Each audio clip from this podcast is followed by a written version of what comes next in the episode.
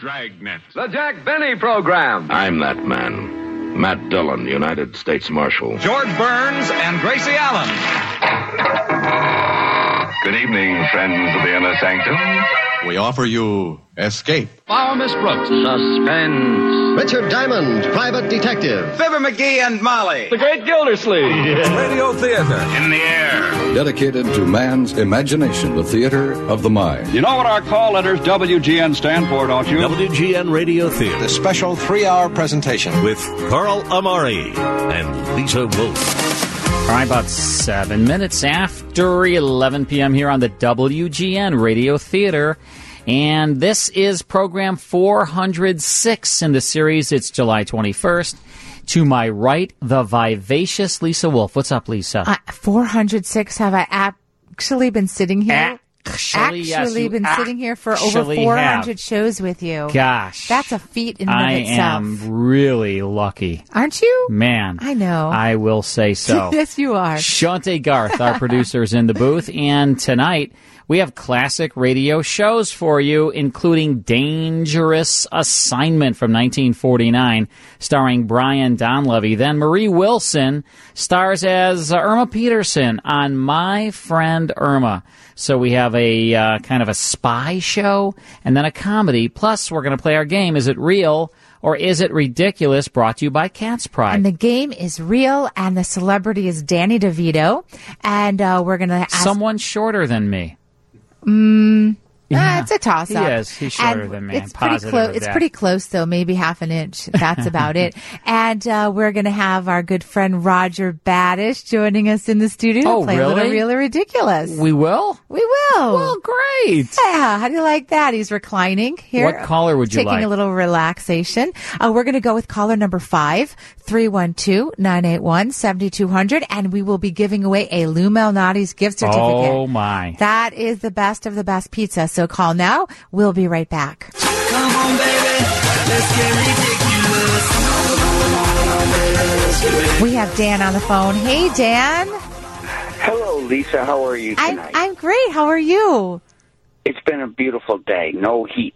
That is absolutely true, and it's even better now because you're already a winner. But we'll play a game and have some fun first. Hi, Dan. Thank you. Okay. Hello, Carl. How are you? I'm well, thank you. How are you? And we've got Roger uh, playing along as well. All right. Lots Hello, of lifelines. Okay, here we go. Number one. Uh, this is Danny DeVito. He and his wife, Rhea Perlman, starred together in the movie James and the Giant Peach based on Roald Dahl's novel. Is that real or ridiculous? Uh, I don't remember him in it, so I'm going to say ridiculous. Wasn't that an animated movie? Yes. Oh, yeah. so they were voices. You're you're saying they were voices. I'm gonna I'm gonna agree with Dan. Ridiculous. I'm gonna go real. It's ridiculous. All right. But I will say that it was Matilda was what they started. That's what right. Their voices Matilda, started. I remember. That was that's. All right. Matilda. So here is for Dan and Carl. And here is for Roger. You were out of turn, Carl. It was Roger's turn after Dan, but That's you'll- all right, but he did it. I'm for sorry. because they both got it right. Yes, they did get it right. Number Did two. I did I s- No, it's supersede she you or wanted something? To do it three different times. Okay. Okay. Number two. I, I I I mess everything up. I know. Number two. In 2011, he received a star on the Hollywood Walk of Fame. Dan, is that real or ridiculous? Uh, that uh, sounds ridiculous because he probably got it before that, so I'm going to say ridiculous. Roger. I'll go ridiculous. All right.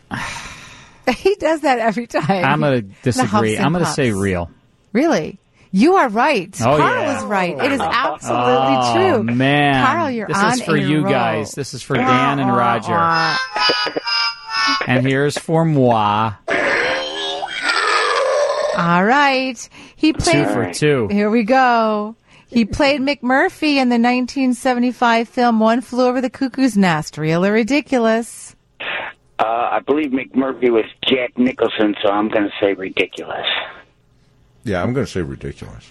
Uh, definitely ridiculous. Definitely Although he ridiculous. was in the movie. he definitely was, but he was Martini. Yeah. All right. So, you've we all you're got all that on one the right. board on that one.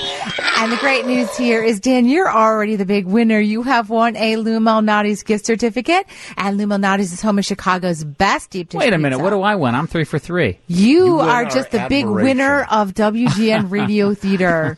You can find one of their 40 plus Chicagoland locations. I'm order coming over online. to Dan's house having a piece of I'm pizza coming with too him. online at lumelnotties.com. It's $25. You can have a great pizza. And that's our favorite. As you can tell, Yeah. we're, uh, we're drooling over here. So Oh, I hope you love- enjoy that. I love Lou Malnati. What's your favorite kind of pizza?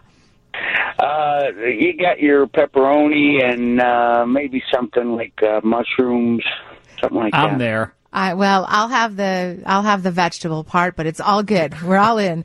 well, right. thanks a lot for Thanks, playing. Dan. Thank you very much. All Take right. care. You got it, buddy. All right. He's a big winner. And uh, so our, our listeners, because we have classic radio coming your way, our text in line is 312-981-7200. We love getting your texts. We got lots of texts on uh, Lisa's brain picture yesterday, Roger. We yeah. did. Um, thanks for Yeah. bringing in the You're x-ray very welcome. machine. Yeah. If you haven't seen uh, a picture of Lisa's brain, I'm holding it in Mm-hmm. the in the uh, picture. Just go to Facebook and uh, search WGN Radio Theater. You will see a picture of Lisa's brain. Yep. And uh, again, we've got our text in line 312 981 7200. Love to hear from you. Check out our Facebook page. And uh, what else? We're all good. I'm, I'm ready to hear. Well, some we're ready to hear more some time. And, you know, uh, holding that brain, it's Yeah. a lot heavier and bigger bigger than I thought. What? what Yeah. my, are you talking about my brain yeah, still? it's heavier and bigger than I thought. Did we finally get a number on how many ridges? Uh, seventy-two for seven 72 seven hundred and twenty No, for seven 720 ridges. Yeah, somebody uh, we did somebody have one. text wi- in. We did have one winner on there. Somebody texted in the exact right number, Seven- 720. 720. That's why I work at WGN. Did you know that? No, I had Well, no since there were idea. 720, I felt like this was the place for me. WGN AM right. 720. There you go. Because you have Made, the it made right m- number the of most ridges. sense. All right. I don't It know why wasn't Carl eight and I are something, and here it wasn't then, six because we're- something. Our numbers are a little askew.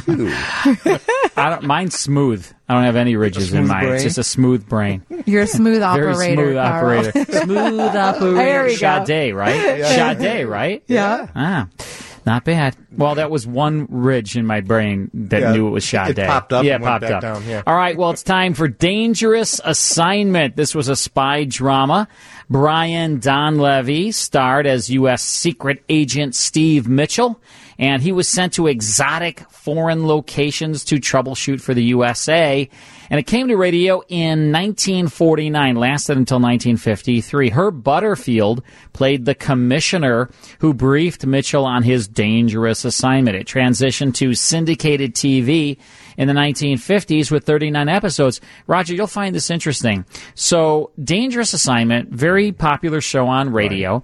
And then when television came to be in the late 40s, early 50s, nobody wanted the show. And so Brian Donlevy, he said, well, you know what? I want the show on TV. I'm going to fund it myself. really? He funded 39 episodes out of his own pocket and he syndicated it and he charged anywhere between like $7 dollars Mm-hmm. to like $2,500 depending on the market. Sure. And he did very well with it. He put his money where his mouth was. That's great. And where his uh, And the dangerous show, assignment of course, was. served as the basis for a lot of other shows that have come on TV that have that same premise. Yeah. So, So he was yeah, kind of like a very James Bond type of guy. Yeah. Let's tune this in. Going back to July 16th, 1949. He's off to Saigon, and there's some sunken ships. He has to figure it all out. Here's Brian Donlevy, part one now of Dangerous Assignment. The National Broadcasting Company brings you Brian Donlevy as Steve Mitchell in Dangerous Assignment.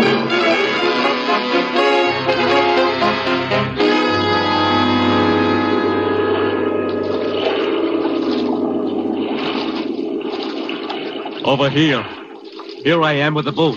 Swim over this way. Here, let me help you, Eyeball. Give me your hand. Come on. Up, up. Now, You set the charge of natural glycerin? Good. And no one saw you leave the ship? Ah, right on schedule. The ship goes to the bottom, and only the two of us know the location. and now, wait, wait, no, no, put down the knife. No, no, no, no. Oh.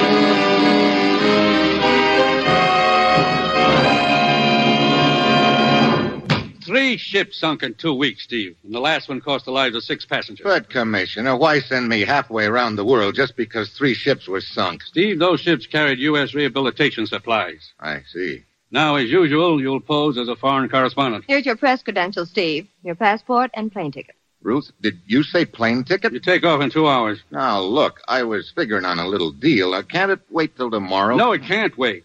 And that's another thing, Steve. On this assignment, there's to be no women and no gambling.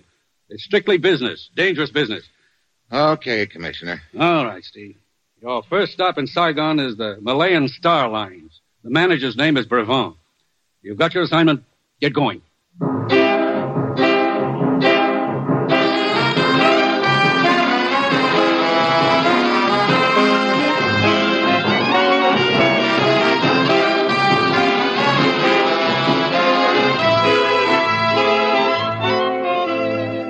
You've seen him in The Great McGinty, as Major Devereaux in Wake Island, as Trampas in The Virginian.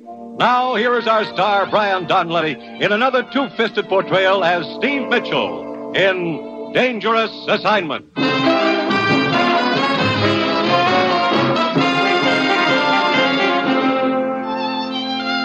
The time now, the place Saigon, inscrutable city of the Orient where the ancient and the modern rub elbows in the narrow, crowded streets.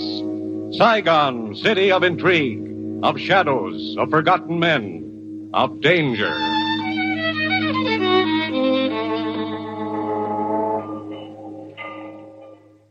Mr. Brevant, I believe you're in charge of the Malayan Star Lines here in Saigon. That is correct, Monsieur. Mitchell, Steve Mitchell. I'm a foreign correspondent. I just flew in. I'd like an interview. There's not much of which to talk.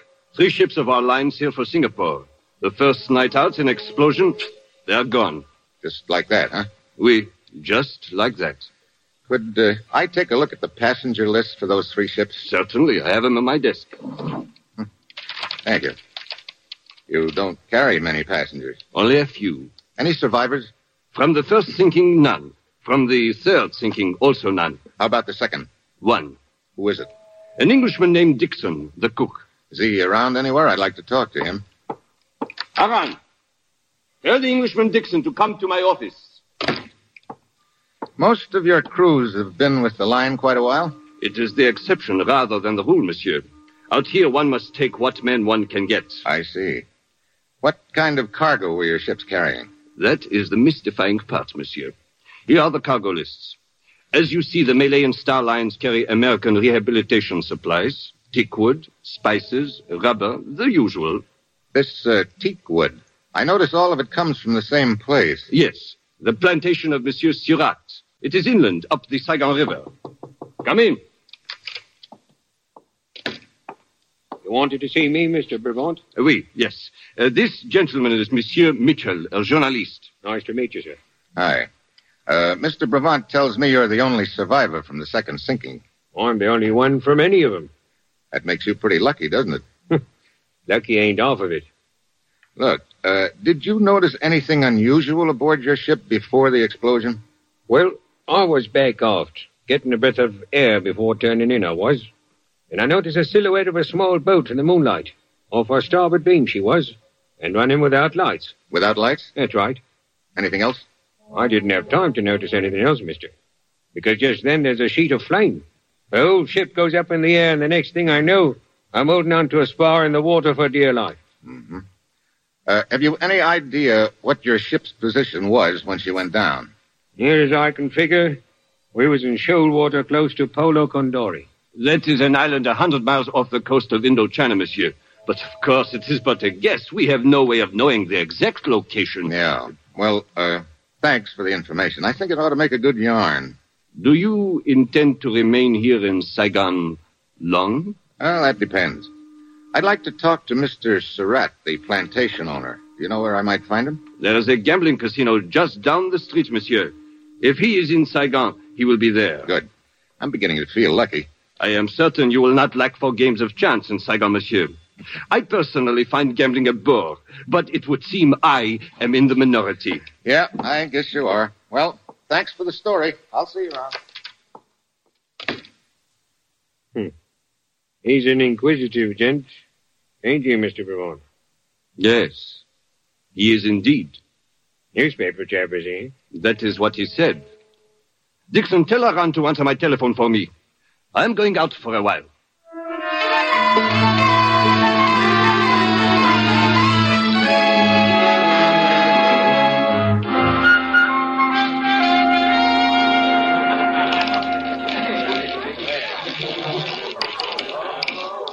Sixteen. Oui, even. Sorry, monsieur. You lose again. Look, this game is slow death. Haven't you got something with a little more action in it? And monsieur would perhaps prefer the dice table downstairs. That's a thought. Thanks. Oh, I beg your pardon. oh no, it is my fault, monsieur. Let me pick up your stick. Oh, you are most kind, monsieur. It was very clumsy of me. Matter of fact, I bumped into you deliberately. It was the only way I could think of to meet you. Monsieur has a ready wit. If you're looking for something to tack on after the monsieur, it's Mitchell. Steve Mitchell. They call me Leanna, monsieur. They picked a nice name. Well, here are your chips. You pick up my chips and my luck with them. You must allow me to buy you a drink, huh? You see, I am superstitious. Good. So am I. And having a drink with you is suddenly a superstition of mine. Let us go to the bar. Liana. Liana. Well, I should have known you wouldn't be alone. It is only my brother, monsieur. Oh, where are you going, Liana? It is all right, Monsieur Higa. I am sure the American will take good care of me. Uh, monsieur Steve Mitchell, my brother, Matique. Hello. Oh, Your servant Effendi. Here, Matique, you play some of my chips now while we have our drink. Come along, Steve. You uh, live here in Saigon, Liana? For the most part. But I'm restless. I travel a lot. Tomorrow night I leave for Singapore. Oh? I guess my luck hasn't changed after all. I will not be gone long. How are you going to Singapore? I travel by tram steamer. It is not so boring. Oh. Not on the Malay Star Line. Why, yes. yes. Ah, here we are. Sort of crowded right here. Why don't we move down to the other end? Uh, there is room here. I will move over. Oh, thank you. No trouble, sir. No trouble at all. What will you have, Stephen?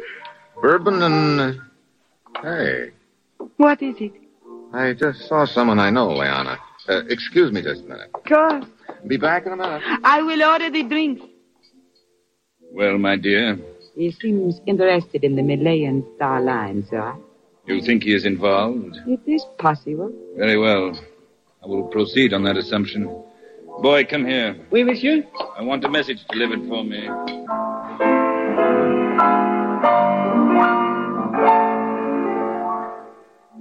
Good evening, Mr. Brevant. Huh? Oh, Monsieur Mitchell, is it not? Have you written your story yet? Not yet. I'm a little surprised to see you here at the casino. When we talked this afternoon, you told me gambling bored you. It does. But I do find interest in observing gamblers, monsieur, particularly when high stakes are involved. Oh? Monsieur, I congratulate you on the speed with which you have made yourself acquainted in Saigon. What do you mean? Did I not observe you conversing at the bar with Surat? Surat? The stout gentleman. You mean the guy who was standing next to me, the one with the face like a toad? Your description does not flatter him, but it is accurate. Hmm. Well, thanks, Laurent. I'll see you around. Undoubtedly, monsieur.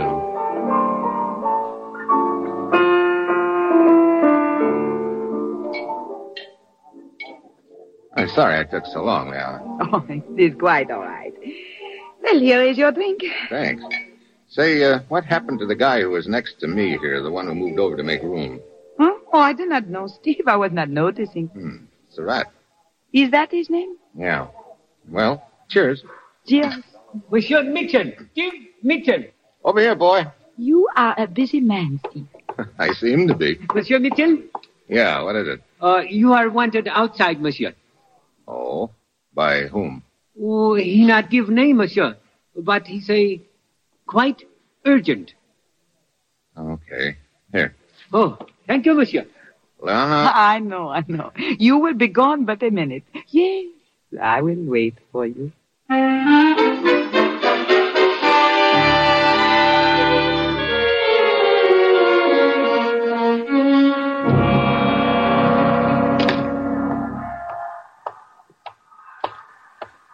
Mitchell Effendi. Who are you? You are Steve Mitchell? What do you want, a calling card? Yeah, I'm Steve Mitchell. I suppose you tell me why you got me out here. I am Dalai. I suggest that we walk, Effendi. Oh, you always suggest with a gun, Dalai? When it is necessary, Effendi. Come. Mind telling me where we're going? Certainly not. Right around the corner here and into the alley. Cozy in here. And dark, Effendi. Wait a minute. Looks like we've got company in here. It is but my friend Banjak, Effendi. Oh, hello. What's the matter? Is he bashful? He cannot speak. His tongue was removed by force some years ago, but he is strong and willing. Banjak. Why, you. That reminder from Banjak will serve to open the conversation. Look, I don't know what this is all about. To be brief, Effendi, you have information which I require. The locations of the three sunken ships. The ships. You think I know where they were sunk? Banjak. Look. Perhaps that will refresh your memory. How can I tell you the location when I don't know them? Again, Banjak. I tell you, this wasn't going to do you any good. I don't know where those ships were sunk. Very well. If you intend to be stubborn, you may proceed, Banjak. I told you not to resist. Well, if you think I'm going to stand here and let this big ape make mincemeat out of me. Very well, Effendi. It is a pity the Effendi bleeds so easily, Banjak. But I must not deprive you of extended enjoyment. You may kick him. I will tell you when to stop.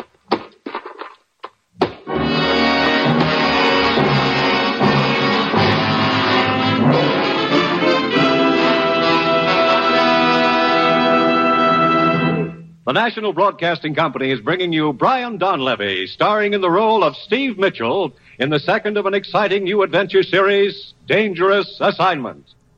All right, that's the second episode, Lisa, in the series. First portion ri- right there of uh, this July 16th, 1949 broadcast, Saigon and the Sunken Ships. Brian Donlevy. We'll get back to it in just a few minutes. Back to WGN Radio Theater with Earl Amari and Lisa Wolf. Thanks, Vic. It is 1140 on a Sunday evening, and we are playing Dangerous Assignment. After Dangerous Assignment, we have My Friend Irma, good comedy. But right now, the conclusion. Brian Donlevy stars in Dangerous Assignment.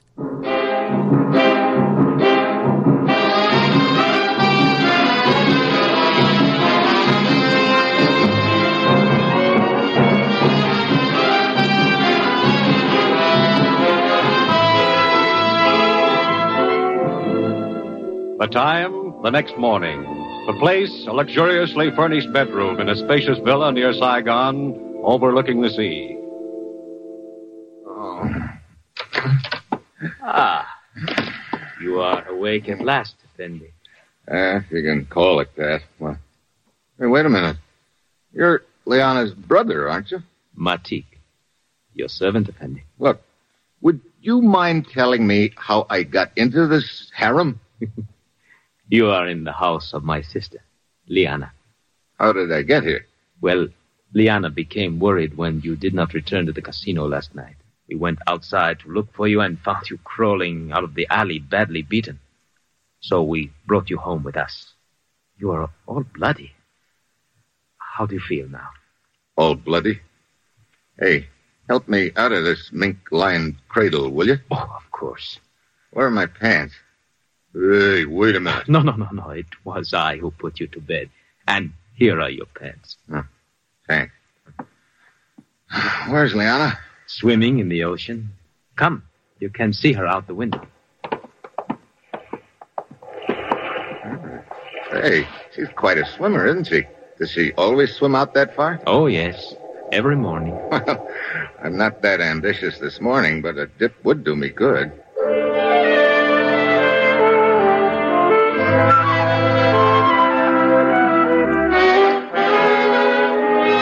Oh, Steve, you, you are quite a, a swimmer yourself. Thanks. That water made me feel almost human again. Any cigarettes around here? Ah, right here on my robe. here you are. you, uh, you look much better than when we found you last night, Steve. You know, you've taken awfully good care of me, Liana. Why? Why? Oh, perhaps. Perhaps there have been so many places, many times, many men in my life. And with me, it, there's always been the same. But then last night I saw you. And I knew you were something different. How different?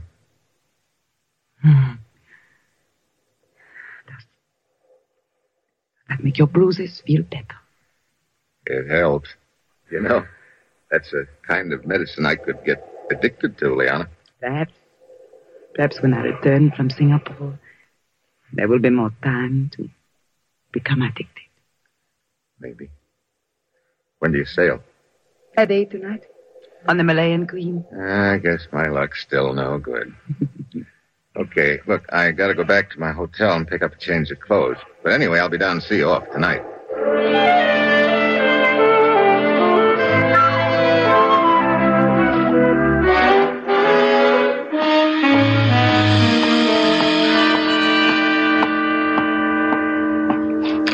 Mr. Mitchell, Hey, how'd you get in here? I'm Surratt. I learned you were registered at this hotel, so I took the liberty of waiting here in your room. Quite the liberty, wasn't it? When occasion demands it, the courtesies must be omitted. What's the occasion? I will be brief. Mr. Mitchell, I will assume you are a man who is interested in money.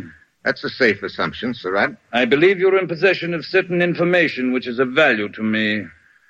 Here we go again. Sir?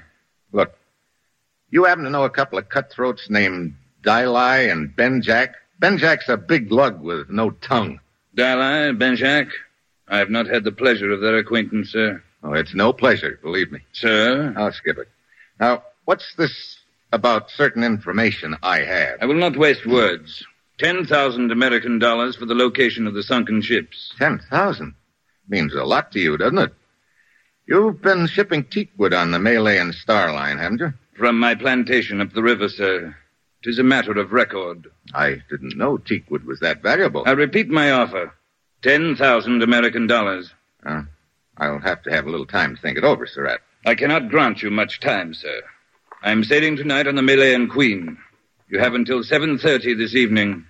Okay. I will expect your answer before sailing time. Until then, good day, sir.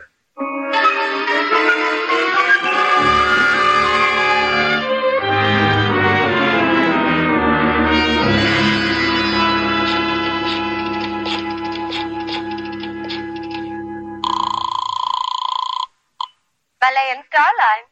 Uh, Mr. Brevant, please. I am sorry, sir, but he's gone. Gone? Yes, sir, on a business trip. He is sailing in half an hour on the Malayan Queen.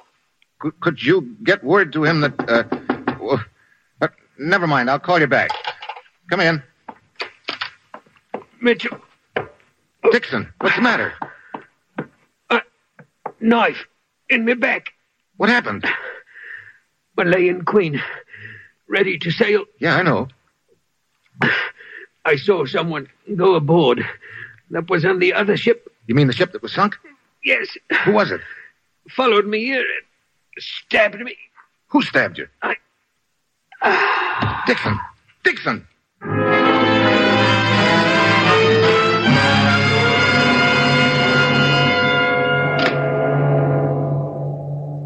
Sorry to keep you waiting, Mr. Mitchell, but I don't leave the bridge until we're out of the channel. That's okay, Captain.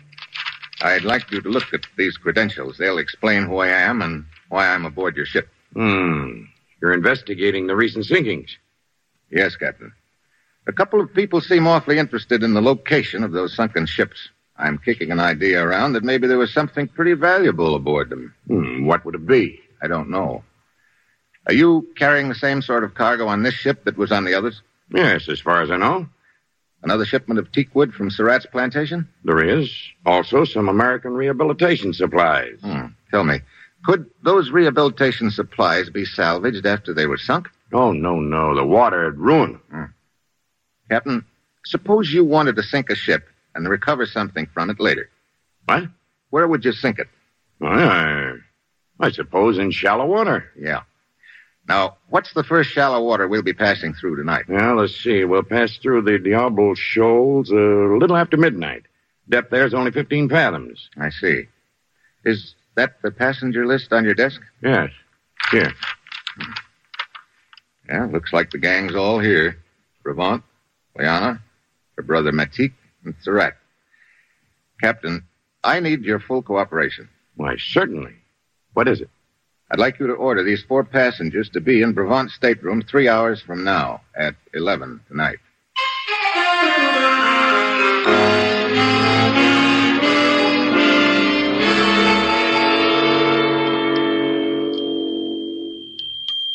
Brevant, I demand an explanation of this, being hauled up to your cabin like a common criminal. But, Monsieur Surat, I am as much in the dark as you. I do not think it necessary to point out that this may cost you my business, Brevant. If you would only tell us the reason for all this, Effendi Brevant. Matika, I'm sure there must be a good reason for all this. If we are but patient, we will learn what it is. Here is the man who is responsible, Monsieur Mitchell. Steve! Hello, Liana. Matik. Your servant, Effendi. Good evening, sir. Surratt? Apparently you forgot our appointment, Mr. Mitchell. I didn't forget it. I had a couple of other things to take care of. Perhaps, sir, you'll be good enough to explain what this is all about. Sure, I'll explain. I'll make it short. I think one of you is responsible for the sinkings of those three ships. You are joking, Steve. Sorry, Leona. But to suggest that I could have anything to do with it. You're a good swimmer. I'm afraid I'll have to count you in. It is so ridiculous to think that I or my brother could be involved in such a thing. You make a serious charge against us, Effendi. I know. This is an insult to my long years of service on the line. Perhaps it is a serious charge as far as the others are concerned, Mr. Mitchell, but to suspect that I am involved is ridiculous. Much valuable teakwood of mine was sunk with those ships. Yeah. And maybe it's more valuable than I thought at first. What do you mean by that, sir? I'll let it ride for the time being because I've got another piece of news for you. Of course, it isn't really news to one of you. What do you mean, Steve? There was a ship's cook named Dixon, survivor of one of the sinkings. Tonight, he saw one of you come aboard. He recognized you as being on that other ship, so whichever one of you it was killed him to shut his mouth. I assure you this is the first of these ships I have been aboard, sir, and also the last. One of you four is the killer and dynamiter.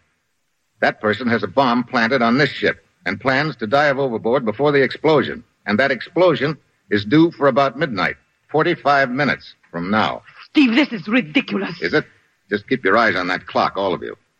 Nobody's going to leave this cabin for the next 45 minutes. We're going to sweat it out together, just watching that minute hand creep around to midnight.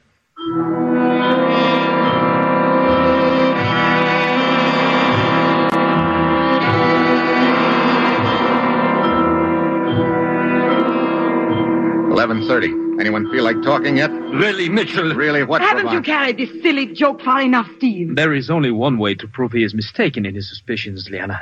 That is to wait. Can't we get a little air into this cabin? It's so infernally hot. You know something, Surratt? It's going to get a lot hotter.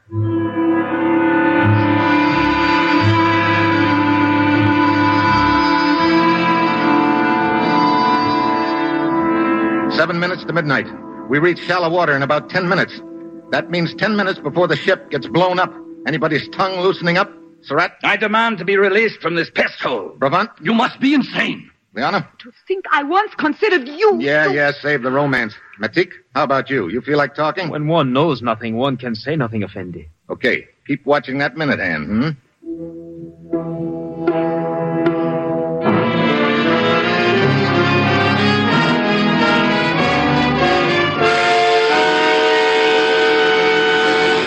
I can't stand this any longer. I've got to get out of here. You've got to let me go. So you're the one, Surratt. No, no, no. You must believe me. I would be the last one in the world to blow those ships up. Why? Surratt! There's, there's gold hidden in those crates of teak wood. Surratt, you fool, he was only bluffing. Now you have told him. You haven't told me enough. Keep talking. I, I have nothing more to say. Look, Surratt, three ships have been sunk on account of this. Now open up. Start talking. No, no. I... You'd better talk before I beat it out of you. Now spill it. All right, all right. During the war, an air raid. A ship carrying gold bullion steamed up the river to escape, but it was sunk near my plantation. I think I can take it from there. You recovered the gold, and this is the way you've been sneaking it out of Indochina, huh? Hidden in crates of teakwood? Yes, it was Leona's Shut up, idea. Surratt. But Someone must have found out about the gold and has been sinking the ships. Yeah, in shallow water so they can get the gold later. Fendi Mitchell, now that we know Surratt is guilty, you will please allow me to leave. I have a headache. Mitchell, it is almost midnight. Yeah, nobody's leaving until I find out who's mined this ship. But Fendi Mitchell, you keep looking at your watch, Matik. Why? Matik, Matik, what is the ma- Matik, you didn't. You did. You put the explosives on this ship too. You were going to jump overboard and leave me here. You Where'd you plant it, Matic? Where did you plant it? Let me out of here. You're not going anywhere. The nitroglycerin will explode in two minutes. Matik, you sank those ships. You and Liana betrayed me. Very well. Surratt, put that gun away. Surratt! and for you, Liana. Grab that gun, Brevant. Wait, wait, wait. Matik, where's the nitroglycerin? Where is it? Surratt, you jughead, you killed the only man who knew where it was hidden. We've got a minute and 50 seconds to find that nitro. Genius. Any ideas, Brabant? Monty could not have put it below decks. Men are stationed all over the ship. It must be in this cabin. Come on. Get back, Brabant. Which we. Take that side of the room. I'll take this. All right. It's got to be in here somewhere. It's got to be. There's nothing over here, Mitchell. Wait a minute. Listen. There's something kicking. Yes, yes, I hear it. Under the bunk. Look, that black suitcase. Easy. Oh, it's overboard. Throw it overboard quick. Yeah, I gotta get out of the way, Brabant. I gotta get it over the rail. Hurry, Mitchell, hurry. Only a few seconds more. It will explode. Throw it as far as you can. You don't have to tell me that. Hit the deck.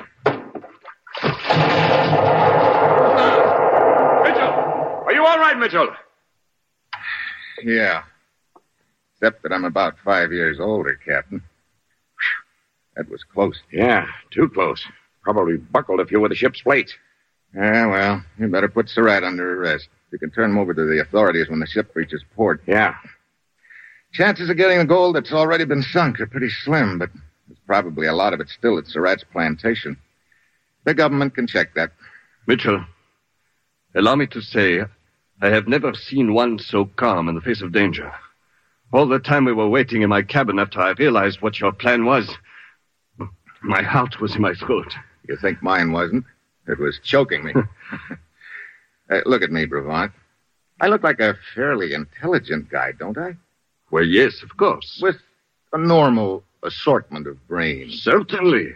And a reasonable amount of common sense. But of course. And will you tell me something? What is it? Why did I ever get myself mixed up in a job like this?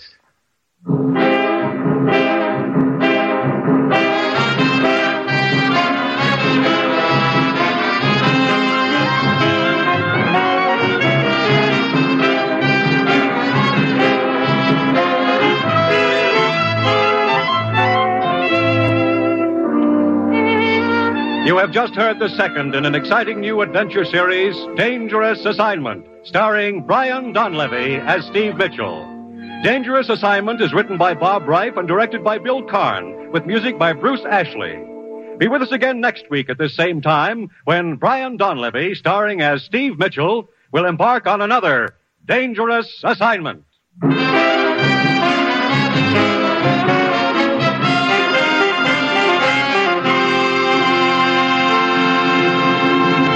This program came to you from Hollywood. This is NBC, the national broadcasting company.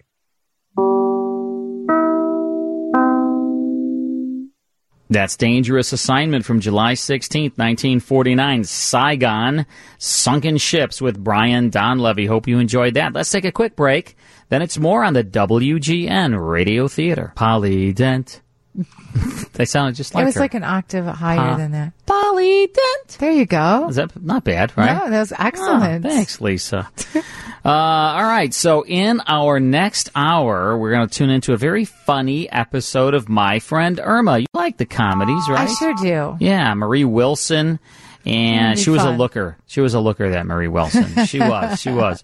And also, Kathy Lewis is her um, roommate, Jane Stacy. Good episode of My Friend Irma coming your way. Back to WGN Radio Theater with Earl Amari and Lisa Wolf. Thank you, Vic. It is eight minutes after midnight here. It's uh, Monday morning, and it's your daughter's birthday. It is. It's Marissa's It's Marissa's birthday. birthday. She's Aw, 22. That's nice. It's happy nice. birthday. Yeah. Uh, happy Monday to you, Lisa, and to all our listeners. too. Thanks for staying up late with us in this hour. My friend Irma from 1948. Marie Wilson stars. Good comedy. Um, we have our game. Is it real or is it ridiculous? Brought to you by Cat's Pride. Yes, and the uh, celebrity is Jerry Seinfeld. Everybody loves Jerry. And we are going to be giving away a gift certificate for Lou Malnati's, our favorite pizza. Wow. So um, I guess we're going to go with caller number three. So call in right now, 312-981-7200. Call now, caller three. We'll be right back.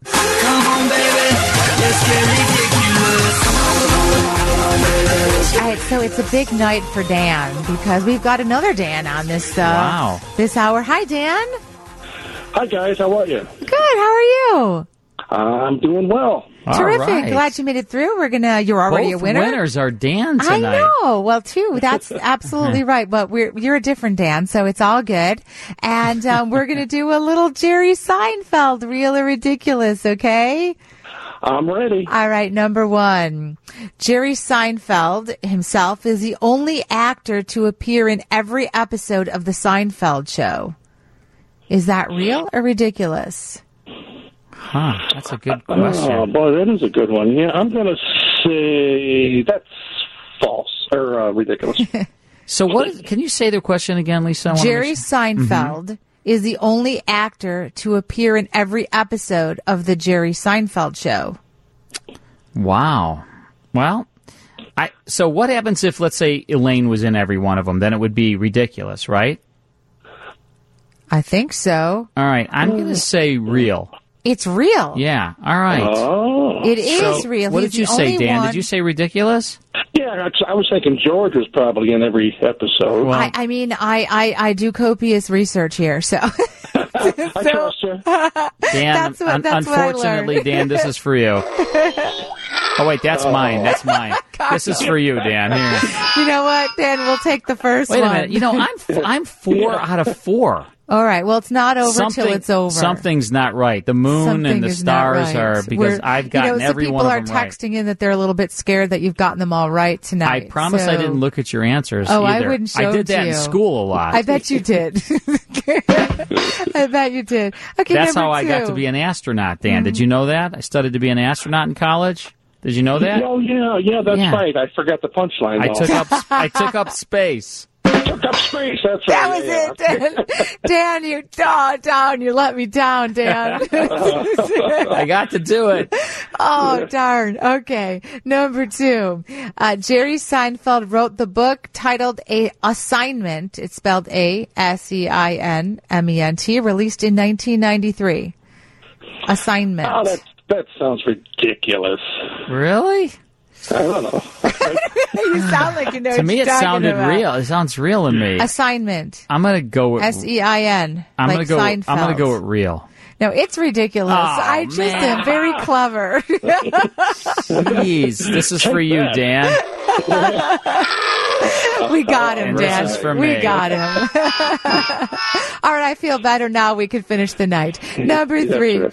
he is the creator and host of the web series "Comedians in Cars Getting Coffee." Well, that is that's real. Yeah, that's real. That is real. That is All right. absolutely right. But I'm fine with that because Carl got one wrong. We broke his streak. And the best news of the night is you're the winner, Dan. so Oh. you've won a Lou Malnati's gift certificate. Lou Malnati's is home of Chicago's best deep dish pizza, our favorite deep dish pizza Yeah. here at WGN Radio Theater. We order it often. you can find one of their 40 But we pla- pay for it. We do, Yeah. I- right? We have like no benefits at all. We have to pay for our pizza. We do, and I we don't take have a pictures weather of maker. it, and we I don't have a post weather them. maker. well, I can work on that for you. Oh. I have a question for Lisa. Sure. You know, Carl refers to you as vivacious. What word would you use to describe Carl? Oh, that's Uh-oh. dangerous. Uh oh. uh oh. Come on. Um, well, tonight, hmm, tonight? Why it changes? It I cha- change. you know, it kind of changes because he has a lot of different moods. oh boy. So Maybe doofus might work. I don't know. uh, No. Which one? No. oh, I'm going to have Doofus? to. Yeah, that works. That works No, for me. I don't. That wouldn't be my word. No. I'm going to have to sleep on it. You know, he's almost okay. I've got one. He's almost like a savant. You know what I mean? Because he is extremely intelligent in the area of classic radio. And that's it. and Right. and a little deficient in some other areas. So it's sort of a savant is what I'd call him. Does that work? okay. okay. I'll go well, with that's that. what you know when you're in space a lot, like I was. Right, it kinda you know, fools with being your an brain, astronaut right? for all that time. That's what It took up happens. a lot of space. Yeah, You it took up a lot of space. And so, But I do want to make sure to get the promo in because Lou Malnati sponsored this segment. They gave you the gift certificate. So Lou Malnati's is home of Chicago's best deep dish pizza. Find one of their 40 plus Chicagoland locations or order online. Where, Carl? uh, lumalnati's.com. That's the one. So congratulations. Thanks so much, Dan. It was so great talking to you. Okay, thanks, guys. I'll enjoy Way the to go. Have a great morning. Dan's a big winner. He's got a pizza coming his way. Have a pizza on us. We never get a pizza on us. I know, but we would come over if you had a pizza. so that's close. Like we order Lou Malnati's We do. pizzas here sometimes. We We, do. pay for them. We do, but Well, it's worth. I shouldn't no, say we. You pay for I them. pay for them. Yeah, but it's worth it because I Yeah. enjoy well, them. They're good. That's why. and we usually get spinach. Yeah, I like that. Yeah. All right. Well, it's time for my friend Irma. Great situation comedy series. This uh, show was set in Manhattan and it came to radio in 1947. Lasted all the way to 1954. There were movies and a TV series. Also, Marie Wilson starred as Irma Peterson. She was a dim-witted blonde stenographer, and her roommate was Jane Stacy, played by Kathy Lewis. Now, Irma's boyfriend, Al, was played by John Brown. He was kind of a deadbeat. And Jane's boyfriend was a millionaire banker, Richard Rhinelander, played by Leif Erikson. The series was created by Cy Howard, who also brought us Life with a Luigi. So uh, let's tune this in. Let's go back to April 26, 1948. It's called the Manhattan Magazine. Here's Marie Wilson in part one of My Friend Irma. Jane? Jane? Yes, Irma, what is it? I can't understand why I was five pounds overweight when I stood in the scales. Well, I told you why. You had that heavy purse in your hand. Well, not the second time, Jane. I hung it over my shoulder.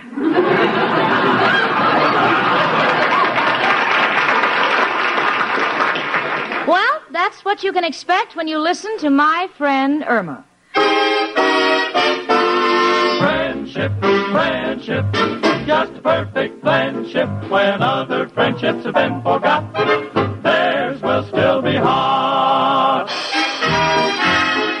Lever Brothers Company, makers of Swan, the soap with the exclusive super creamed blend, presents Our friend Swan. With my friend Irma. starring Marie Wilson as Irma and Kathy Lewis as Jane.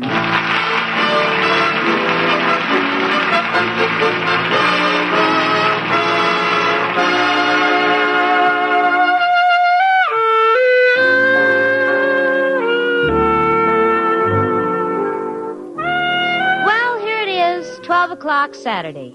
The noon whistles have just blown, and me, little Jane Stacy, I'm going to do the same. Because as far as the Rhinelander Investment Company is concerned, they can take their job until Monday morning. so I covered my typewriter, opened my purse, examined my shopping list, looked at my paycheck, tore up my shopping list, kicked my typewriter, slammed the door, and I'm off. Which reminds me, Irma Peterson is waiting for me on 42nd Street.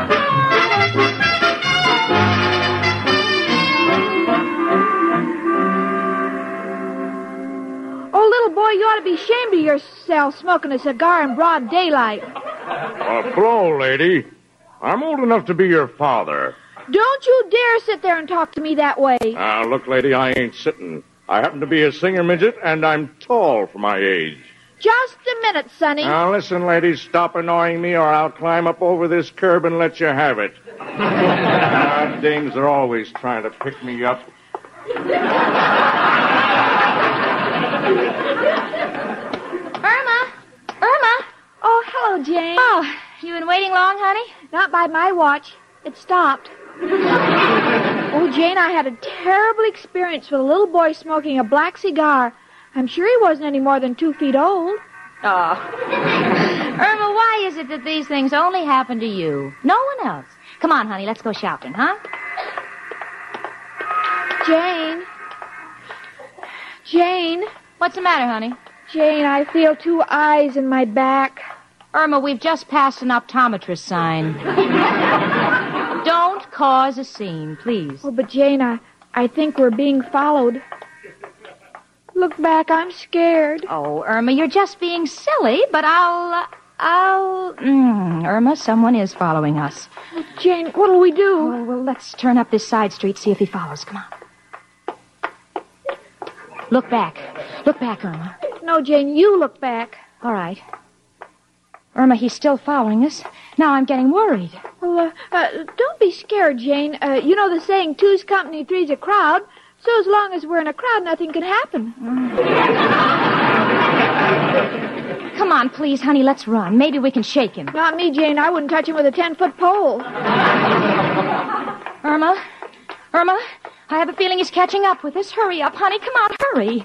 Irma, what are you doing with that handkerchief? I'm going to drop it. Why? Well, if he's a masher, he'll think I'm flirting with him, and when he bends over to pick it up, you hit him, and I'll kick him, and then we'll both run. That sounds like a good idea, honey. Maybe it'll work. Drop the handkerchief. All right, there. Uh, pardon me, did you ladies drop this handkerchief? Yes? Well, here it is. Oh, Jane, it didn't work. He picked it up with his cane. I've been following you young ladies for several blocks. That's evident. Oh, I apologize. You see, I'm a photographer. And... Oh, sure. Yeah, I know. You're a photographer, and you thought we were so beautiful that you want to take pictures of us, send us to Hollywood, and give us a contract to play opposite Gabby Hayes. Oh, no, no, you got me all wrong. I know this is a very unprofessional approach, and I don't blame you for being suspicious. So, uh, here's my name and my card. Uh, Jack Varell, chief photographer, Manhattan Magazine. I know you've heard of our magazine. Yes? Well, you see, I've been assigned to do a series of pictures of typical young working girls, so I'd like to take some pictures of you. Oh, Jane, isn't it wonderful? You'll be on the cover of a magazine. Imagine my best girlfriend for only 15 cents. Twenty in Canada. Now, there's no sense in discussing it further at this time. Uh, you check on the legitimacy of my offer, and if you're interested, I'd appreciate it if you'd give me a ring later today. Goodbye. Bye. Gee. Irma, do you think he's a phony? Well, I, I don't know, Jane, but let's go home and I will know. No question about it. If he's a phony, he'll turn out to be Al's best friend.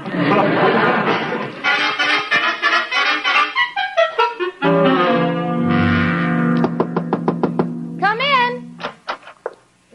It's only me, Professor Kropotkin. Hello, Janie and Irma, my two little ballet dancers. One on her toes, the other still spinning. Excuse me, a little joke I picked up from a dying swan. oh, Professor, Jane has a chance to be a photographer's model. Shouldn't she take it? Why not? Name me two prettier girls in all of New York than my two little sweethearts. Oh, Professor, that's sweet of you. Well, I know beauty when I see it. Don't misjudge me just because I go around with Mrs. O'Reilly. you know, many a man who likes steak has to be satisfied with hash. Oh, Professor, I, I I don't think you should describe Mrs. O'Reilly that way. You're right, Irma. She's not hash. She's more on the order of pig's knuckles. but but I like her. She's got a good heart. When I'm sick, she makes me a little soup, and, and that saves my life. Because I know if I don't get out of bed, her soup is going to kill me. but, Janie, dear, I think this will be a good opportunity for you. I want to wish you lots of luck. And now I got to leave because Mrs. O'Reilly is taking me for a walk in the Bowery. The Bowery, that's a terrible place. Yes, I know, but she wants some ideas on how to redecorate my room. Only one person in an apartment house has got the nerve to knock like that, the landlady. Come in, Mrs. O'Reilly. Hello, girls. Hello, Professor. Oh, Mrs. O'Reilly, maybe you could help me. I'd like to ask your advice. Uh, I- I've got a chance to pose as a photographer's model. Do you think I should accept it? What are you asking her for? What does she know? How dare you say that, Professor? I'll have you know I used to be a model myself in my younger days. You model? What for? The Monitor or the Merrimack? Oh, go along with you. As a girl, I had a very attractive figure, and I wore my bustle at a rakish angle. in fact, people used to mistake me for Anna Held. I see what you mean. Where Anna held, you bulge. Come along, Mrs. O'Reilly. Let Janie decide for herself. Well, I guess you're right, Professor. After all, Janie's got a good head on her shoulders. Uh, she's not like a. Oh, uh, goodbye, Irma. Bless you. You're a lovely girl. Irma, I've made up my mind, and I've got a hunch. I'm going to call up the magazine and check on Mr. Varell right now. Oh, good for you, Jane. Oh, Jane, if it works out well for you, then maybe you could get me a job, too. Uh, then we could model twin things like a two-way stretch. you could stretch one way and I could stretch the other. Gran, you'll be in Scotland before me. Hello. Hello, Manhattan Magazine. Do, do you have a Mr. Burrell there? Oh, he's head of your photographic department? Y- Yes, I, I'd like to speak with him, thank you. Irma, he's not a phony. Not, not a... H- hello? Hello, Mr. Burrell? Uh, uh, th- this is Miss Stacy, the young lady you gave the card to this morning. Uh, yes, yes, I know now it's a legitimate proposition, but you can't blame a girl for being suspicious. Y- yes, I'd very much like to model for you.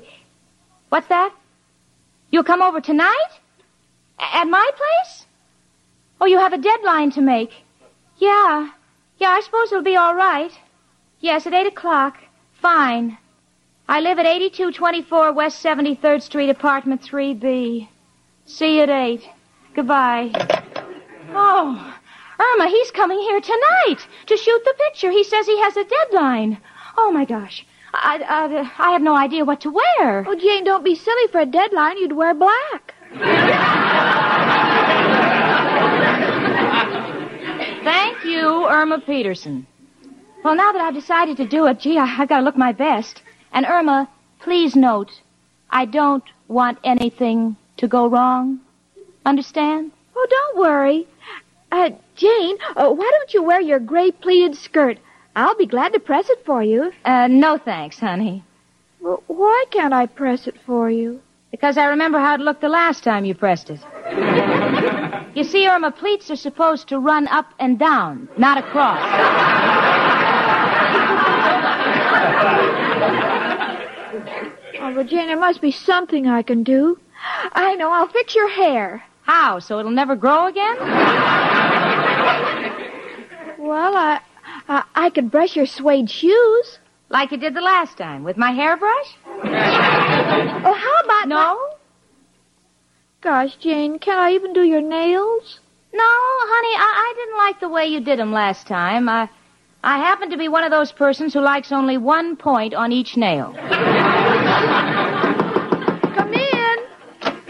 Hiya, chicken. Hello, Jane. Hi, Al. Excuse me, will you? I've got to get my things together. What are you so excited about, Jane? Don't run off. Want to tell you about my new deal. No, thanks, Al. I do not care to hear about your deal. It can have no effect on me whatsoever. I already have the jitters. Now, if you'll excuse me, I'm going to get dressed. Jane's never interested in me or my work. Al, I'd love to hear your new deal. Ah, thanks, chicken. Always can depend on you. And you won't go wrong because this one will make all our dreams come true. It's a campaign button with a picture of Truman wearing a button with a picture of Stassen, wearing a button with a picture of Wallace, wearing a button with a picture of MacArthur. So you don't have to commit yourself in front of the wrong people. Wow, that joke would work really well today. Right, right. Yes, and it that, would, Lisa. I mean, shows how times have a changed. Yeah. All right. Well, that's the first portion of My Friend Irma, going back to April 26, 1948. We'll get back to it in just a moment. Back to WGN Radio Theater with Earl Amari and Lisa Wolf. All these uh, wonderful classic radio shows that you hear every Saturday and Sunday night.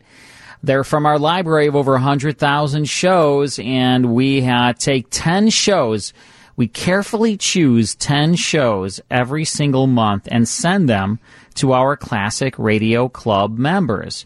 And uh, these 10 shows come to you, if you remember, on five CDs in a collector case with pictures of the stars on there, different color each month.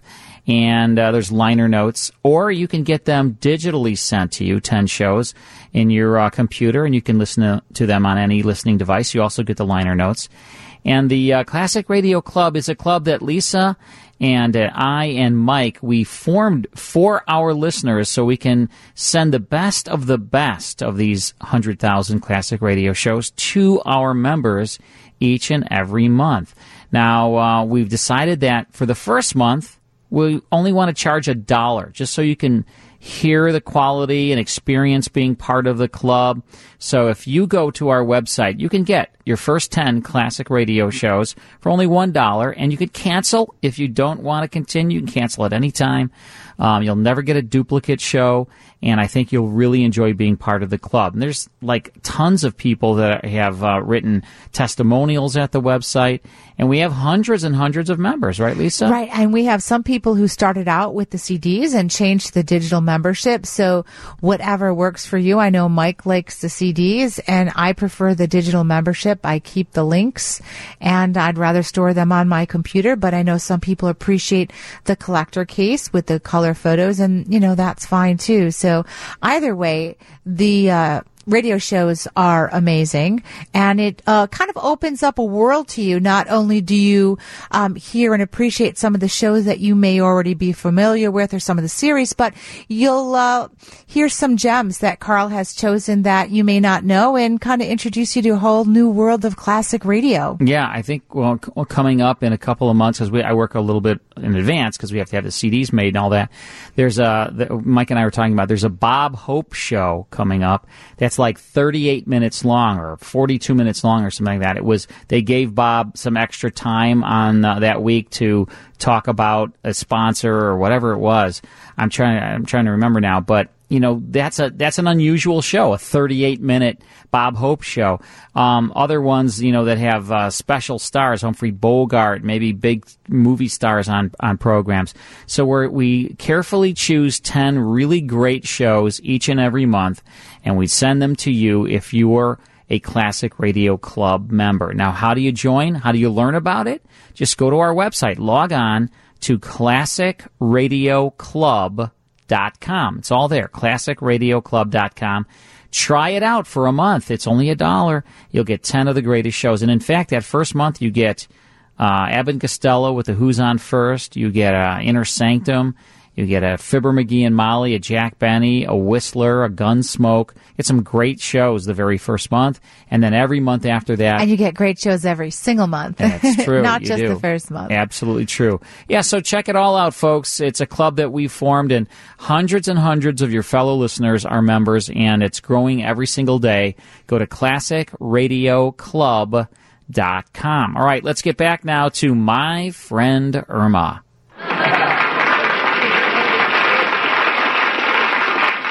Oh, gee, Al, you're the smartest man I know. Here's a kiss. Let's have it. Hello. Chicken, why do you always say hello when I kiss you? Well, sometime I think it's all a dream, but when you answer me, I know you're there. Someday I'll be there with you for life. Well, but until then, I wish there was some glamour in my life, like what happened to Jane. What happened to Jane? Well, she's going to be a photographer's model. Oh, I envy her. Oh, chicken, get that notion out of your head. I ain't marrying no career girl. I know where these things lead. First you're a model, then you win a beauty contest, then you become a chorus girl. I don't want our kids to say, hey, Pop, give me a quarter for the show. I want to go see Mom. Gee, I never looked at it that way. Well, chicken, how about you and me taking a little walk, huh? Well, any other time, Al, but right now I've got to go in and help Jane. Ah, she won't appreciate it. No, Al, Jane needs me. After all, without me, things can go wrong, and I should be there to make sure. Okay, we'll pick you up later tonight and we'll go to a movie. Uh, Jane! Can I come in? Al is gone. Come on in, honey. Oh, I see you have all your clothes laid out on the bed. Yeah. Yeah, that's because I want to know where everything is. That includes you. Now, please don't touch anything. Oh, but you know I want to help. Isn't there anything I can do, like pluck your eyebrows? No, honey. No, you did that once before, and when you were finished, everyone thought I worked for the telegraph company. I had three dots and a dash over each eye. Irma, sweetie, I, I don't want anything to go wrong. I want to look my very best for the picture, so just sit in that chair over in the corner and watch. Oh, Jane. Gee, there must be some little thing I could do. I feel so useless and empty inside. All right, honey. All right, there is something you can do. Bring me a little table lamp in the front room, huh? I need more light. Well, thank you, Jane. Now let's see. Um, here's a table lamp. Uh, I'll just gently pick it up. Irma! Irma, the lights went out in here. What happened? I don't know, Jane. They went out in here too.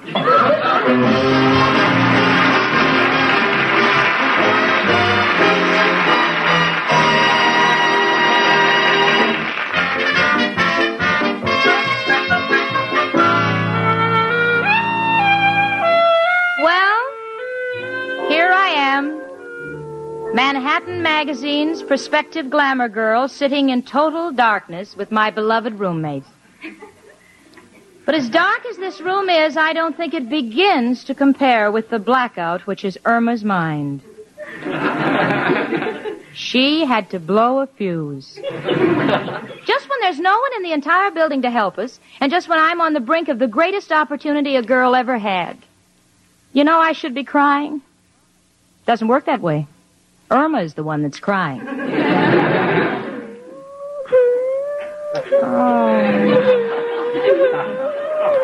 Irma, will, will you just please, please stop that whimpering? So you didn't mean to blow the fuse. All right, I forgive you. That's not why I'm crying. Then why are you crying? Oh. I'm afraid of the dark. For goodness sakes, don't be a child. We're three floors up. Now, who could get in here? A tall second story man. Jane, where are you? Near the fireplace, honey. Where are you? I think I'm in it. it's very warm. Irma, that's the radiator. Oh, Jane, I'm scared. Honey, please stop that crying and help me get out of this spot, please. Run down to the drugstore and get a box of fuses. All right, Jane, but I can't see where the door is. Oh, yeah. Well, uh, uh, just figure out where in the room you're standing. Oh, I can't. I'm so frightened and nervous. My hands are dripping with perspiration. Yeah. Well, stand still and I'll feel my way over to you. Irma, your hands are in the goldfish bowl.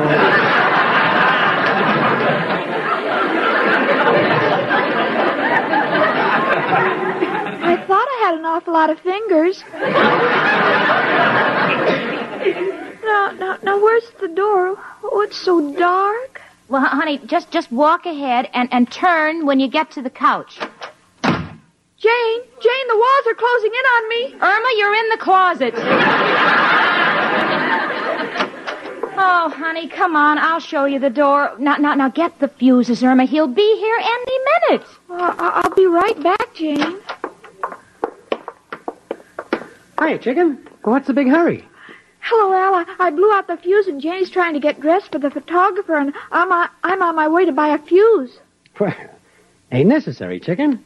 In an emergency like this, there's only one man to call. Who, Al? Who else but. Hello, Joe? Al, got a problem. What do you know about electricity? Uh huh. Uh huh. Uh huh. Mm hmm. You refuse to discuss the subject? It has taken four members of your family? well, how, Joe? Oh, it came suddenly. They were all sitting in a chair at the time. Understand and respect your feelings, Joe. We'll handle it myself. Gotcha. Goodbye, Joe. Chicken, know what to do. Let's go down to the master control box downstairs. We'll fix everything. Well, Oh, do you know anything about electricity? All there is to know. Follow me. You see, Chicken, if a man ain't handy around the house, he can't call himself a man. For instance, the other day, the hotel shut off my lights on a little technicality. I didn't pay the rent. so what do I do? I rig up my lights to the hotel sign outside my window. Does it work? I don't know, I'll just like the sign. well, here we are, Chicken. Here's the master control box. Well, but you haven't got a fuse. Don't need a fuse. Just put a penny in like this. Al, do you notice how dark it is? Now all the lights are out. How do you like that? Force a habit. Use the slug instead of a penny. but it's easily fixed. There must be another fuse box up in your apartment we can take care of. Oh, yes, in the kitchen closet. It's full of pipes and switches. A field day. Let's go. Gee, Al, doesn't it seem a crime? Why? We spend so much money on the tunnel of love, and now we have all this darkness for nothing. We waste it. Uh, realize the opportunity, chicken, but uh, someone is liable to slug us in the dark. It'll be Jane with a baseball bat. well, here we are. Jane, where are you? That's you, Al. I'm in the shower and I haven't got a minute to waste. We'll have everything fixed immediately. Handyman, you know. All right, chicken, where's that fuse box? Uh, right over here, Al. Uh huh. Don't even have a match, but know my way around these things. There. Now, let's see. These pipes must be feeder pipes. Feel a little loose. Oh, here's a wrench. We'll tighten them up. Any results, Jane? Yeah! The water stopped running. Not out here. My feet are getting wet. oh, for heaven's sakes, now I can't get the soap off me. We'll fix in a minute. Now, let me see. There should be a loose wire around here. See if you can feel around for it, chicken. A loose wire? Oh, here's one. Oh, wait, it's stuck. I'll, I'll give it a few yanks. Here. Thanks. Huh, no results. Listen, the two of you, I'm going to catch pneumonia. I don't know what you're up to, but you call the electric company at once. Do you hear? Logical suggestion, chicken. Do what she says. All right.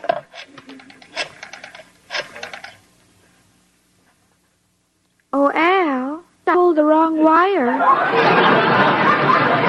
The phone doesn't work now. Oh, what are the two of you up to? The lights don't work, the water doesn't work, now the phone doesn't work. I can't even commit suicide because I'm sure the gas doesn't work either. oh, Irma, what'll I do?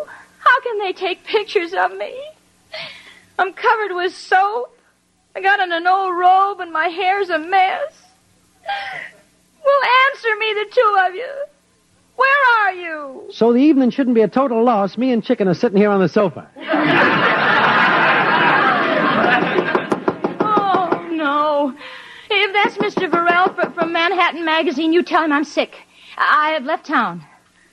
Come in. Welcome. Who are you? Oh, it's me and the professor girls. My, what happened to all the lights? Irma blew the fuse, and Al helped her with the rest. Just when I'm expecting someone. Oh, how dreadful to be stranded in the dark like this.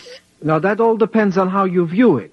To me, Mrs. O'Reilly, you have never looked more beautiful. Oh, quiet, Professor. We better hurry out and find some fuses. Oh, no, it's too late. He'll be here any minute, and I'm just a mess. Well, there's no time to waste. Come on, Professor.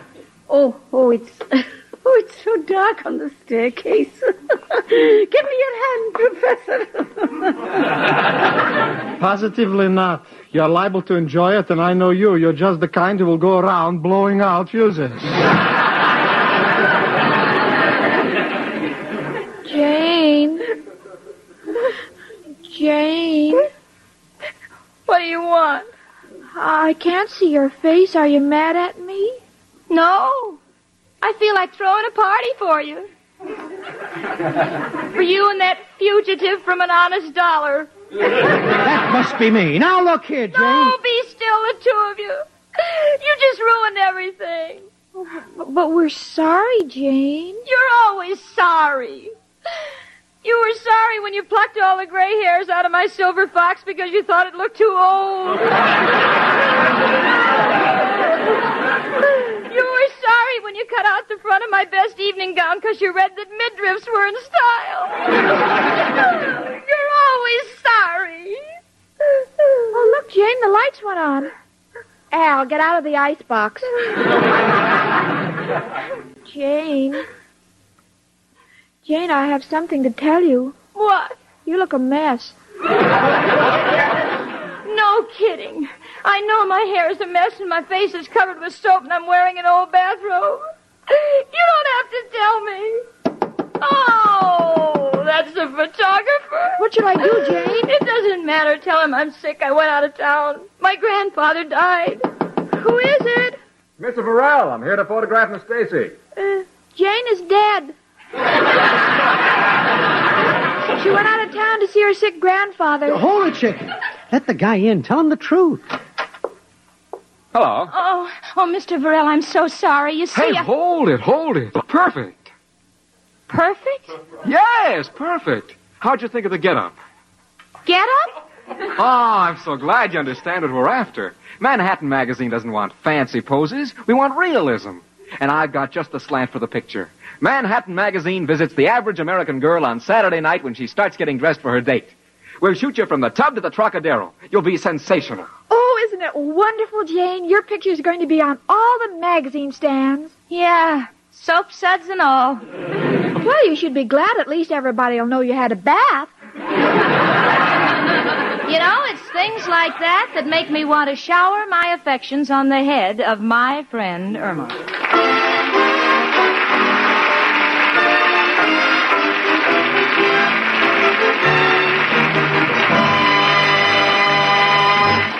Well, ladies, don't wander far from your radios right now because we have two grand pieces of news for you. First, listen. Have you heard about the exciting aluminum ware offer? It's the offer being made by Lux Flakes, Rinso, Lux Toilet Soap, Lifebuoy, Silver Dust, Spry, and Swan Soap. And it's wonderful. Yes, ladies, your dealer can help you get some modern, heavy gauge aluminum ware for your kitchen. You save from 33 and a third to 50% on this offer. You get a set of two 8 inch cake pans worth $1.15 for only 75 cents. Or you can get a 2 quart saucepan or a 9 inch frying pan worth $2 each for only $1 apiece. Your dealer can give you all the details. Yes. Ask your dealer about the Lever aluminum ware offer. He'll tell you how to get in on it. And now, ladies, here are the names of the grand winners in the fifth and final week of the $100,000 Lever Fur Contest. First prize, a $3,000 mink coat or the cash, goes to Mrs. Leon L. Bagley of Cornish, New Hampshire. Congratulations! The second prize winners are Grace R. Hosfeld of Lacey Park, Hatboro, Pennsylvania, Mrs. A.V. Debert of Bethesda, Maryland, Mrs. Ernest W. Blair of Tampa, Florida. You each win a beautiful $1,000 fur coat or the cash. Nice going. The other 325 winners will be notified by mail. Don't forget, ladies, ask your dealer about the Lever aluminum ware offer tomorrow. My Friend Irma, presented by Swan, another fine product of Lever Brothers Company, was produced and directed by Cy Howard. Tonight's script was written by Cy Howard and Park Levy. Folks, next Monday evening, listen again to Our friend Swan. With my friend Irma. starring Marie Wilson as Irma and Kathy Lewis as Jane. The part of Professor Kropotkin was played by Hans Conried. Frank Bingman speaking. Tune in next week one hour earlier and listen to the Lux Radio Theater, immediately followed by My Friend Irma. This is CBS, where 99 million people gather every week. The Columbia Broadcasting System.